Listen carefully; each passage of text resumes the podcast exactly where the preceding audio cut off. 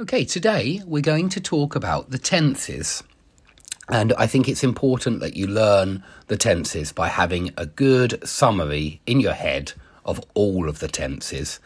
Uh, I like to think of the tenses as four aspects in the present, four aspects in the past, and four aspects in the future. Um, what do I mean aspect? I mean simple, continuous, perfect, and perfect continuous. We call these aspects because they can be used in all three tenses. Past has a simple, a continuous, a perfect, and a perfect continuous, and present does, and future does. They all have these four aspects. And actually, modal verbs have the four aspects. To plus infinitives have the four aspects. Gerunds and participles can be seen in all four aspects, which is why we call them aspects and not tenses, because they can be used, as you can see, in past, present, future, or even in other grammatical constructions like modal verbs, gerunds, infinitives, participles. Okay, so that's something to note firstly. Now, the difference between simple and continuous is best understood as the difference between something regular and repeated, which or something that is always true, and something that is happening right at the moment. That's continuous. Continuous is happening right at the moment. It is happening now. And I think four words that are good to remember with continuous is in the middle of. Yeah, anytime you use a continuous tense, doesn't matter if it's present or past or future, it's all it always means in the middle of. If you say I am playing football, you are in the middle of a game. If you say I was playing football, you were in the middle of a game. And if you say I will be playing football, you will be in the middle of a game. So continuous always means in the middle of. It's very important. Sometimes it's called unfinished, but I prefer to say in the middle of because it places you right in the middle of the action, the continuous tense. Whereas simple is used for every day, every week, every month, usually, sometimes, often, always. These adverbs tell us that we need to use simple because it happens repeatedly, simple, or it's always true. Okay, so that's the first difference to remember between simple and continuous. And I like students to learn right from the beginning about stative verbs, or sometimes called state verbs. And this is because some verbs, guys, you can't use in any continuous aspect, not present continuous, not past continuous, not future continuous. Okay, so you want to learn those verbs because they're very useful. They tell you that just, I mean, you never ever use these verbs in any continuous tense, not even perfect continuous. So which verbs do I mean? Well, firstly, have, if it means possess, is a state verb, yeah, a stative verb. Um, you cannot say, I am having a car. You cannot say, I am having a house. You cannot say, I am having two brothers and two sisters. It's ridiculous. Yeah, you can't use these stative verbs in continuous tenses. So you have to say, I have a car, I have a house, I have a brother and a sister. But please don't think that have is always stative, because when you use have with a different meaning, for example, we do say, I am having breakfast. Here, have means to eat, yeah? Or if you, if you mean have like to drink, I am having a cup of coffee. That verb is not stative. That verb is very dynamic and you can use it in continuous tense. But have, which means possess, is never ever used in a continuous tense. Okay? So learn these stative verbs right from the beginning. Understand that we never say I am wanting because want is a stative verb. We never say I am needing because need is a stative verb. We never say I am believing, I am knowing, I am understanding. All of these are stative verbs. And you should notice that the stative verbs are very often states of mind to believe, to know, to understand, to recognize, to remember, to forget. They're all states of mind. Sometimes they're performative verbs like promise, yeah, where you perform the action when you say it. When you say I promise, you are performing the action. And those perform formative verbs are also stative. They just aren't used in continuous tenses. But you want to learn a list of these and just understand that we never ever use these ones in continuous tenses. Okay? Now, if you want to find a list, you can find a list online very easily. So I'm not going to read out a list in this class, but you can find lists of these verbs in my own lessons on YouTube or online. Okay, so firstly, do learn that difference. Now, if we've we've just been talking about present simple, present continuous, but we can make exactly the same distinction between past simple and past continuous. Past continuous means you were in the middle of an action, and past simple is for regular, repeated actions. And I'm going to say consecutive actions. This is really important. I want you to see past simple as one thing, then the next thing, then the next thing. That's when we use past simple. Let me give you an example. I woke up, I got out of bed, I dragged a comb across my head, I brushed my teeth, I picked up my keys, I went to work, I had a great day at work, I finished at six o'clock, I went home, and then I fell asleep. Notice that every verb there is in past simple, and I use past simple every time to show that this is the next thing, this is the next thing, this is the next thing. Okay? Now when you when you want to use past continuous, you, you need to use past continuous when you are um, in the middle of the action, and that is very often at the start of your story, because very often at the start of your story, you want to set the scene for the reader. And so you say something like this you say, It was a beautiful morning uh, at the beginning of July. The birds were singing, the sun was shining, and um, Mrs. Jones was preparing breakfast. And it puts the reader right in the middle of all three of those actions. Yeah, he, the reader then is in the middle of a beautiful day and he can hear the birds singing, he can feel the sun shining on his face, and he can even smell the cooking of Mrs. Jones. Yeah, and so it puts you right in the middle of the action. That's what past continuous does, and it, it has a lot of similarities to present continuous, and it's because it's still the same aspect. Now, let's talk about past tenses a little bit before we go on to present. And we're going to talk about past perfect now. So we see that past simple is consecutive, past continuous is in the middle of, past perfect is earlier. Yeah, I want you to associate the word earlier with had done, had, had, had gone with past perfect. But I want you to immediately ask yourself, well, earlier than what? Because earlier is a comparative, and it, we need uh, it to be earlier than something for it to make any sense whatsoever. I mean, earlier means nothing on its own. So, earlier than what? Well, I'm going to tell you, we mean earlier than past simple or past continuous we mean earlier than the rest of the story. Yeah, if you're telling a story like I just did with I woke up, I got out of bed, I dragged a comb across my head, I went to work, and then you want to go earlier, for example, and I, when I got to work, I understood that I had forgotten my briefcase. Yeah? Had forgotten happened earlier. You forgot it when you left home. And so we need a had forgotten to go earlier than past simple or past continuous. Now, another thing to remember with tenses, another thing that's really useful to learn is or are, another another thing is signals, signal words. Yeah, if there are signal words that indicate which tense you should use, then you must learn these words. So, with simple tenses, we often see the adverbs of frequency always, often, sometimes, never. Now, you don't have to use present simple with these words because never is very often present perfect, to be honest. Um, it, it's uh, they mean it can mean different things in different tenses. So if you say I never smoke, that means never, not not in the future, not in the past, not in the present. I won't smoke, I, I don't smoke, and I haven't smoked. But if you say, I have never smoked, that just means that in your life until now, you haven't had a cigarette. So they are different. I don't smoke and I have never smoked. They're very different. One's talking about your whole life. I have never smoked. And one's talking about a general, it's a general statement that applies to both past, present, and future. I don't smoke and I never smoke. Yeah, it just means, and uh, throughout. It, it means in past, present, and future. It doesn't only refer to all of your life like present perfect does. Okay, um, but let's talk about this perfect tense. Past perfect has some signals. The signals are already, yet, just, ever, never, for, since, today, this week, this month, this year.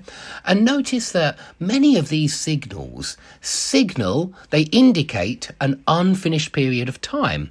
So you need to use the uh, past perfect or present perfect with those signals. Notice that it is past perfect or present perfect. Now, why is this the case? Well, if you're speaking to somebody now and you're using present tenses, then those signal words will need, they will require a present perfect tense. And I'll give you an example in a second. But if you're speaking in past tenses, then those signal words for, since, ever, never, already, yet, just, they require a past perfect tense. Okay? Now, let me give you an example of what I mean.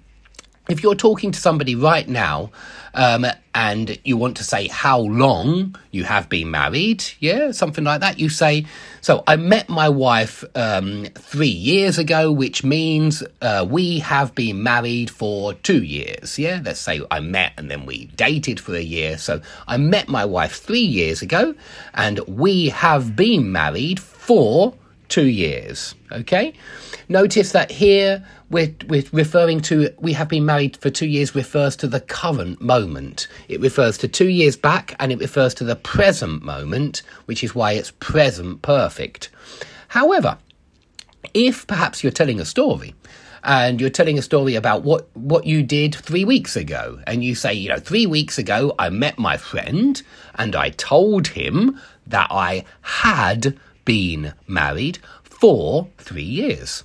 Now, notice here, the had been married refers to that, it refers to three years before that moment when you met, past simple, when you met your friend. So, past perfect has reference, it's earlier than a past moment. It has reference to a past moment. And it's an unfinished period of time to that past moment, not to the present moment. Yeah, and that's why you very often see it in reported speech. Yeah, I told him that I had been married for three years. Present perfect is always in reference to the present moment. Yeah, when you say for three years, it means for, from three years ago until now. It doesn't mean from for three years until then in the past. It means until now in the present. So we use present perfect very often in real situations when you're telling somebody, when you're explaining to somebody how long you have been married, or how long you have lived in this town, or how long you have, I don't know, it could be anything, how long you have known your best friend. Yeah, it refers to the present moment. And that means that present perfect is far more common than past perfect. Past perfect you need most often when you tell a narrative, when you tell a story, when you use reported speech. That's when you need past perfect. When you say he told me, he said, that's very often the most the most obvious time or certainly the most frequent time when you need past perfect present perfect you need in everyday conversations because very often you want to say that you have already done something or you haven't done something yet. Yeah, maybe you haven't done anything yet. Yeah, so you need it for the very real present situations, present perfect, and for that reason it's far more common. But please learn those signal words. They're very useful, just like at the moment and right now are signals for continuous tense, and usually people know them. Um, already, yet, just, ever, never, for, since. Uh, these words are very useful for understanding present perfect. Okay? Now, I haven't mentioned pre- pre- uh, present perfect continuous or past perfect continuous, have I? And this is because these guys are incredibly rare. You want to use this tense only with certain verbs and only when you're trying to stress how long something happened. Now, which verbs do we need for have been doing? Well, they're certainly not stative verbs. That's the first thing to remember. Stative verbs, state verbs can't be used in perfect continuous, just like they can't be used in continuous. So you can't say have been knowing, you can't say have been understanding. So get rid of those verbs, uh, get rid of them from your mind when you're thinking about have been doing. It's only really, really dynamic verbs that need this tense, like wait, live, work, drive, run, go. Um, these are the words that you usually see with have been. Yeah, I have been living here for three years. I have been working here for 10 years. Um, I have been waiting for the bus for 30 minutes. I have been driving for three hours. These verbs are very, they take a long time to do. They're not something that happens quickly. So I want you to see these long verbs of long duration as the most common, I mean, the, the only verbs we use really with perfect continuous, both present perfect continuous and past perfect continuous. It's the same verbs that you see in both perfect continuous uh, and even in future perfect continuous which in fact is incredibly rare, and we'll talk about it in a second. But with these perfect continuous tenses, um, you really don't see them very often, and you only see them used with certain verbs, and you only really need the have been doing or the had been doing when you are saying how long. Usually that's when it's necessary anyway. I agree there's a couple of other, there are a couple of other situations, but the most common situation is when you're talking about how long something had been going on for for in relation to a past moment or something has been going on for in relation to the present moment. Okay? So that's present and past tenses, and they're the ones I want you to focus on because future tenses, in my opinion, are nowhere near as strict as present and past tenses. And what I mean is, if you use the wrong tense with present and past, it will sound wrong. Yeah, if you use past simple instead of present perfect, you will sound mistaken.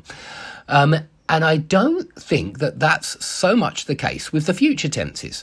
I actually think you could use will or going to without thinking about plans or spontaneous decision. I think you can use them interchangeably, and very few people would even consider that you have made a mistake. Occasionally, you might sound a little bit unnatural, but really, will and going to are both acceptable in almost any situation. And this is why future tenses in English are a lot easier. And I think you will notice that your teacher will very rarely correct you when you use a future tense, because really, there's nothing wrong with saying, I will do my homework, I'm going to do my homework. Um, I will see him tomorrow, I'm going to see him tomorrow. Although I do agree that going to is more likely for a plan, and will is more likely for a spontaneous decision. But please be aware that really there's nothing wrong with using one or the other. Now, as for the other tenses, will do, will be doing, continuous, will have done, perfect continuous, you only really see will be doing and will have done when you're using the preposition by and a time expression. Yeah, by the end of the week, by the end of the month, by next Monday. Yeah, you only see those two tenses consistently when you are talking about a definite future moment. But that's really quite rare. And there's nothing wrong with saying, you know, um, this time next week, um, I will do it, instead of this time next week, I will be doing it. There's not really anything wrong. And this is why I want you to remember future tenses as the easier tenses. And you can see that we're just, we're much less strict with future tenses. Present and past are um, harder to get right because if you get the wrong tense, it will sound wrong. There's often there are often two or three options available. I want to point that out. It's not only one option every single time. Quite often you could use two or three different tenses, but present and past tenses, it's far more common that students make mistakes with those two. With well, with those eight tenses. Yeah, the past in four aspects and the present in four aspects. It's those tenses that cause far more problems. Okay, we'll leave it there for today's podcast. I hope that that has helped you memorize some of the uh, nuances of the tenses. And of course, you will not improve unless you um, unless you speak these tenses, unless you practice speaking with a partner who tells you whether you're getting them right or whether you're getting them wrong. So please go and find yourself a, a partner or a teacher or something like that and practice speaking the tenses. And all you need to do is retell a story, retell a book, retell a film that you've watched, and that will help you get the hang of the tenses. Okay, thanks everybody for listening. I hope that you'll all be here for podcast number eight.